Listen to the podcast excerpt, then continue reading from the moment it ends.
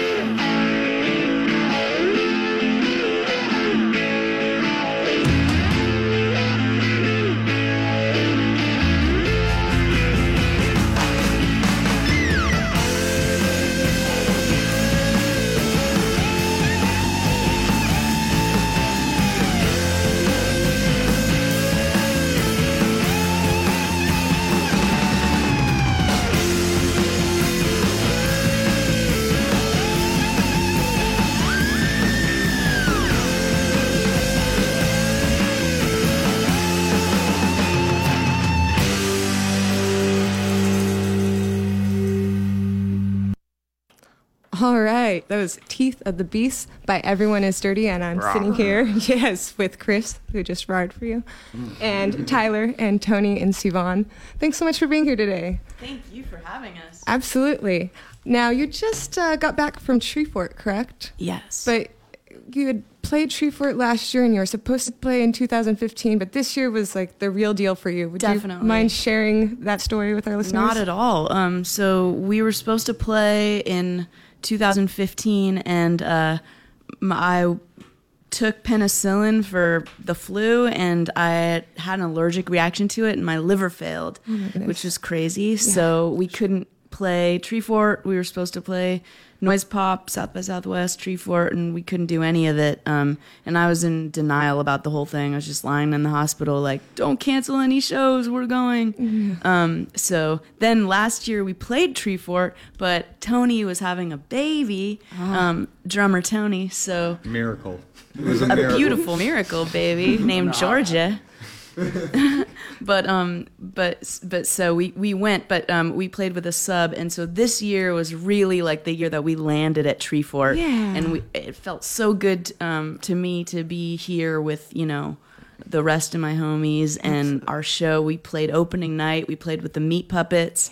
And it was epic Yeah. um, at Neurolux it was like I think it was my favorite show I've ever played That's awesome to hear. Go Treefort. Nice. And you played like four times? We played a lot. We Yeah. played there, then we played um, at the Hawaii Lounge. We played at Radio Boise, and we played at Band Dialogue, which was this.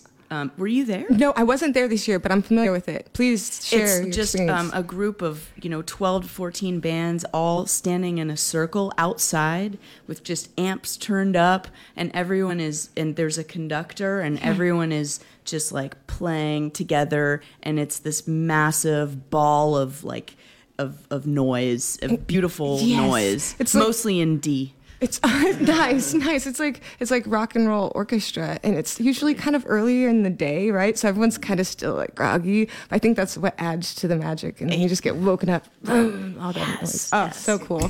I'm glad you had a chance to do that. Now, would you like to uh, play listeners a song live, and then I'm going to ask you some more questions. Yeah, sure. So we're gonna play Wax Mannequin Mode, which is the B-side track of our cassette Banana Split.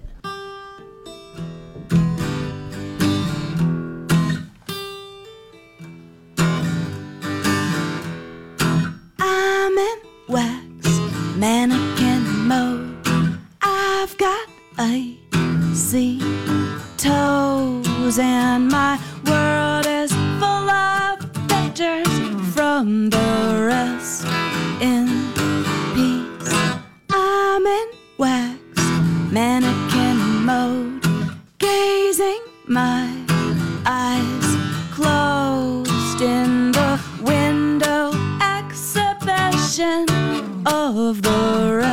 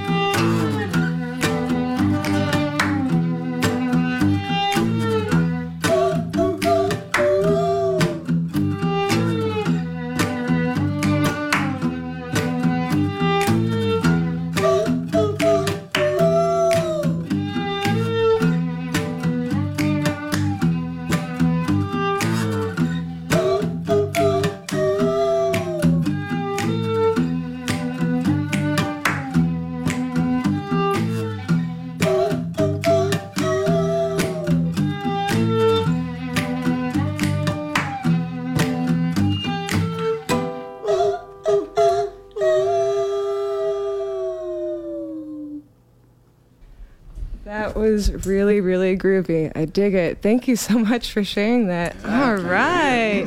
Everyone fun. is dirty. I like it. I like it. So I was curious about the songwriting process. Who who does someone come to the group with a song and then you work on it from there? Or how does it work? What's your formula?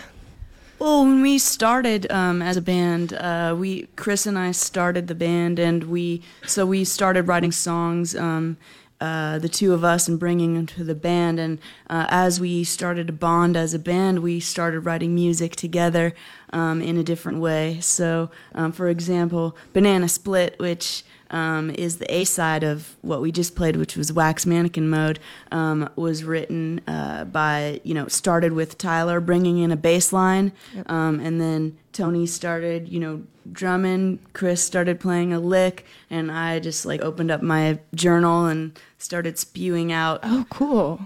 whatever came to my weird mind, and uh, and then a song was created. So um, it's really on a song by song basis now, and we we work as a group. Sounds truly collaborative, which is always cool and seems like it would probably be the most fun way to make music with people that you enjoy. So, how do you know when you've got a good song, when it's going to work? Um, it's a good song works when I mean, really, when we just all sort of like feel it, and uh, and I think you know we things that work. We're in a room together. We're all sort of jiving on it, and then and then there's a great spot in our set for it, and then we play it a bunch of times live, and and we're just feeling it, and we go, ah, yeah, that's a great one. We have a ton of stuff that we kind of start that just become like sketches and things that and some of those things kind of come later like you know like just they weren't ready to be born yet. And uh and other things kind of like just sort of pop right out um you know really fast and and we and we know but uh but generally we, we, we pretty much all agree you know we can all like kind of shake our heads yes or no when when something's working or not No song is a bad song. that's right I like it. I like it, Sivan. Now, I was at Treefort, as we were talking about, you were at Treefort, and I got to hear you play as I was coming into Neurolux on the on the first day. But everyone was raving about you and just really enjoyed your music and your performance. So, what do you think it is that makes a good performance? How do you know when when the crowd is enjoying it and and all the elements are working together? I think that a good performance is starts with having a good experience, um, having any sort of experience. I think you know, living through something on stage, Yeah. um, taking risks, uh, it, and so you're you're feeling on edge. Yeah. You're feeling a little scared. I think that taking risks um, is a super important part of, for me, of my process as a human being and an artist, and uh, and it keeps me on my toes. What would be an example of like a risk you've taken that worked out and gave you that kind of rush? I mean, it could be anything from just deciding to wear something weird and uncomfortable to saying, you know, telling, sharing a, a story that, uh, you know, just doing anything that you've never done before. I like it. Um, you know, moving in a certain way, you know. Yeah. One time, one time in San Francisco, we we we got on stage to play, and uh, and Sivan like went into this monologue. She hadn't told any of us about it. She was talking about like how like f***ed up it was going through the liver failure experience, and just talking about connecting, and then picked up a violin and smashed it.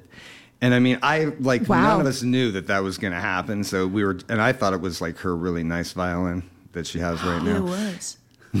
Did, so did you have it planned and they didn't know that you had well, this yeah. planned? I mean, I had this violin and I and I like strung it and practiced it Uh-huh. all with it all night. So I was bonded with it, and then. But I knew I had just I had been sick in you know I'd been sick with my liver failure. Right. I'd watched and I'd watched this Jimi Hendrix documentary over and over again because he's one of my you know idols. And um and I was like, wow, if he did it, I can do it because he did that and he burned his guitar and then after he burns it you hear him going like i can't believe i'm doing this this is a really nice guitar why'd i do that Because who smashed theirs, you had to one up them or something like that, or they were going to do. That's amazing. When did you do that? um it, it was in may of 2015 Nice, nice. I like it. So it sounds like you're always keeping each other on your toes and well yeah and keeping it fresh. us- actually um tyler barfed in my hands um at neurolux and then i threw it out at the audience Oh my goodness, that's pretty rock and roll, Sivan. I like it. yeah Yeah, but it wasn't. It wasn't a real barf, right? Was it? you didn't you don't you don't know that's for us to know Oh, okay. I didn't see it. Yeah. This is amazing. Amazing. Well, we're going to play another song and then talk some more. Clearly, there's plenty more to talk about and tell people where they can see you tonight in Portland. But uh, let's have a listen to Banana Split by Everyone is Dirty.